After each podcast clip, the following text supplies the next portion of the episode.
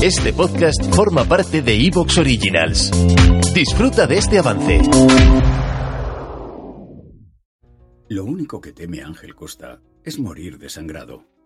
La herida de bala que tiene en la pierna necesita atención médica. Pero los dos yonkis que lo acorralan en el callejón quieren darle una segunda opinión. A su espalda, oye con nitidez los pasos de uno de ellos. Aunque la noche es cerrada y en el callejón apenas hay farolas, cree que el rastro de sangre que ha ido dejando hasta el coche, tras el que se esconde, será fácil de seguir. Calcula que los zapatos de cuarta mano que se arrastran sobre la gravilla darán con su escondite en pocos segundos. Soy gilipollas. Piensa, pero no lo dice. La herida le duele, aunque no tanto como que lo hayan engañado dos esqueletos incapaces de mantener el mismo tono de voz en una frase de cuatro palabras. Sal de ahí, amigo. Dice el que está más cerca, ataviado con una rillonera rota, un chándal viejo del Mundial 82, y lo que más le jode de todo, con la pistola que le ha quitado hace unos minutos. Medita hacerle caso y salir de su escondite. Le parece un buen consejo, desde luego. Si va a morir en un callejón a manos de dos drogadictos con su propia pistola, que al menos no sea por quedar separado. Ojalá estuviera en el paro y no en este callejón de mierda. Lo piensa, pero tampoco lo dice. Si te gustó Costa de Chema de Aquino, aquí tienes la nueva entrega de la saga Ángel Costa, El Varón, novela negra trepidante desde el principio, que te enganchará desde el primer momento de lectura. Yo ya la he leído. ¿Y tú? ¿Cuándo piensas leerla? Está a tu disposición en Amazon. No esperes a que otros te cuenten el final.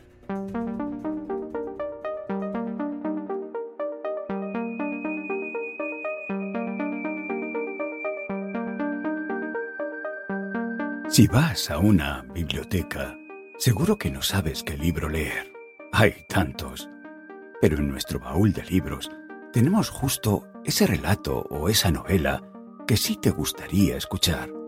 Por eso estamos continuamente buscando relatos que sean propicios para ti. Ah, por cierto, soy Javier Matesanz y estoy leyendo para ti desde Madrid, España. Ahora te pido que te sientes o te tumbes, que apagues la luz, que te pongas los auriculares y escuches lo que te voy a contar con los ojos cerrados.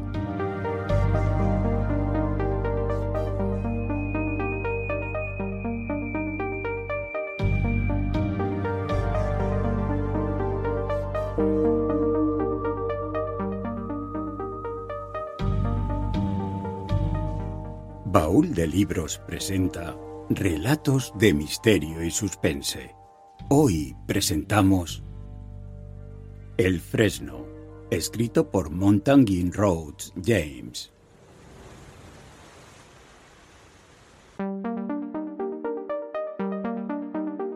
El Fresno es un relato de terror del escritor inglés M.R. James, publicado en la antología de 1904 Historias de fantasmas de un anticuario. El fresno nos sitúa en Inglaterra y relata la historia de una mujer, quien es descubierta mientras arranca algunas ramas de un viejo fresno. El dueño de la mansión donde está ubicado el árbol la denuncia y la mujer es ejecutada. Tiempo después, una serie de hechos misteriosos comienzan a suceder en la mansión, de algún modo relacionados con el fresno especie de lápida arbórea que custodia los restos de la mujer y le permite un vehículo para manifestarse en el plano real. En este sentido, el fresno ha sido alternativamente clasificado como un relato de brujas, un relato de vampirismo, aunque desde aquí preferimos situarlo entre los grandes relatos botánicos de terror del periodo.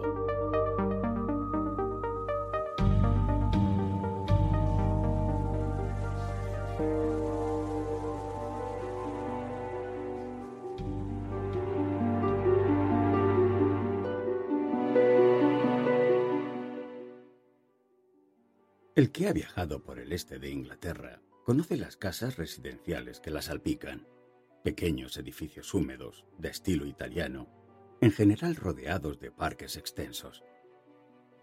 Siempre me han atraído particularmente, con su empalizada gris de roble, árboles nobles, lagos y la línea distante del bosque. Adoro esos pórticos con columnas, también sus bibliotecas, donde uno puede encontrar desde un salterio del siglo XIII a una edición antigua de Shakespeare. Por supuesto, me gustan los cuadros, pero sobre todo me gusta imaginar la vida en una casa así, en los tiempos de sus dueños. Ojalá tuviera una casa así. Pero esto es una digresión. Lo que tengo que contaros es una extraña serie de sucesos que ocurrieron en una de estas casas que he intentado describir. Se trata de Castringham Hall, en Suffolk. Creo que le han hecho bastantes reformas desde la época de mi relato, pero aún conserva la esencia que acabo de esbozar. El único rasgo que la distinguía de las otras ha desaparecido. Vista desde el parque, tenía a su derecha, a pocas yardas del muro, un fresno antiguo y corpulento que casi rozaba el edificio con sus ramas. Supongo que estaba allí desde que Castringham dejó de ser una plaza fuerte. Cegaron el foso y construyeron el edificio isabelino. En todo caso, en el año 1690, casi había alcanzado sus proporciones definitivas. Durante ese año, la residencia fue escenario de varios procesos por brujería. Creo que tardaremos mucho en evaluar la consistencia de las razones, si es que las había, en que se fundaba el miedo a las brujas. En mi opinión, aún no han recibido respuesta cuestiones tales como si las acusadas de brujería se imaginaban dotadas de poderes excepcionales, o si tenían la voluntad de causar daño, o si sus confesiones le fueron arrancadas por los cazadores de brujas a fuerza de crueldad. El presente relato me hace vacilar. Yo no me dedico a clasificarlo como mera invención. El oyente deberá juzgar por sí mismo. Castringham aportó una víctima a la fe. Se llamaba Mothersol, señora Mothersol, y se diferenciaba de las típicas brujas de pueblo, solo en que era una persona acomodada e influyente. Varios agricultores conocidos trataron de salvarla. Prestaron el mejor testimonio que pudieron sobre su reputación y mostraron gran pena cuando el jurado pronunció su veredicto. Pero lo que resultó fatal para la mujer fue la declaración del entonces dueño de Castringham Hall, Sir Matthew Fell. Afirmó que en tres ocasiones la había visto desde la ventana cortando ramas del fresno que había junto a la casa durante la luna llena que había trepado al árbol en camisón y que cortaba ramas con un raro cuchillo curvo mientras hablaba sola. Las tres veces había intentado Sir Matthew apresar a la mujer, pero las tres veces la había alertado algún ruido fortuito, y lo único que vio cuando bajó al jardín fue una liebre que cruzaba veloz el parque en dirección al pueblo. La tercera noche había procurado seguirla, y fue directamente a casa de la señora Mothersol. Pero estuvo un cuarto de hora golpeando la puerta hasta que ella salió muy enfadada y aparentemente soñolienta, como recién salida de la cama. Y Sir Matthew no pudo dar una explicación plausible de su visita. A causa de esta declaración, aunque hubo otras no tan insólitas, la señora Mothersol fue hallada culpable y condenada a muerte. La ahorcaron una semana después del juicio, junto con cinco o seis desventurados más, en Bury St. Edmund. Sir Matthew Fell, vicepresidente del Tribunal de Justicia del Condado, estuvo presente en la ejecución. Una mañana húmeda de marzo subió la carreta bajo la llovizna el cerro herboso y áspero de las afueras de Northgate, donde se alzaba el cadalso. Las otras víctimas iban sumidas en la apatía o la aflicción. Pero la señora Mothersol se mostró de un temperamento muy distinto. Su furia venenosa, según cuenta un cronista de la época, produjo tal efecto en los curiosos y hasta en el verdugo, que fue unánime la afirmación de los que presenciaron su ejecución de que era la viva imagen de un demonio. Sin embargo, no se resistió a los oficiales.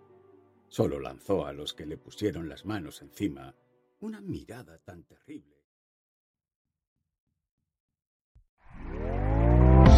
¿Te está gustando lo que escuchas? Este podcast forma parte de Evox Originals y puedes escucharlo completo y gratis desde la aplicación de Evox. Instálala desde tu store y suscríbete a él para no perderte ningún episodio.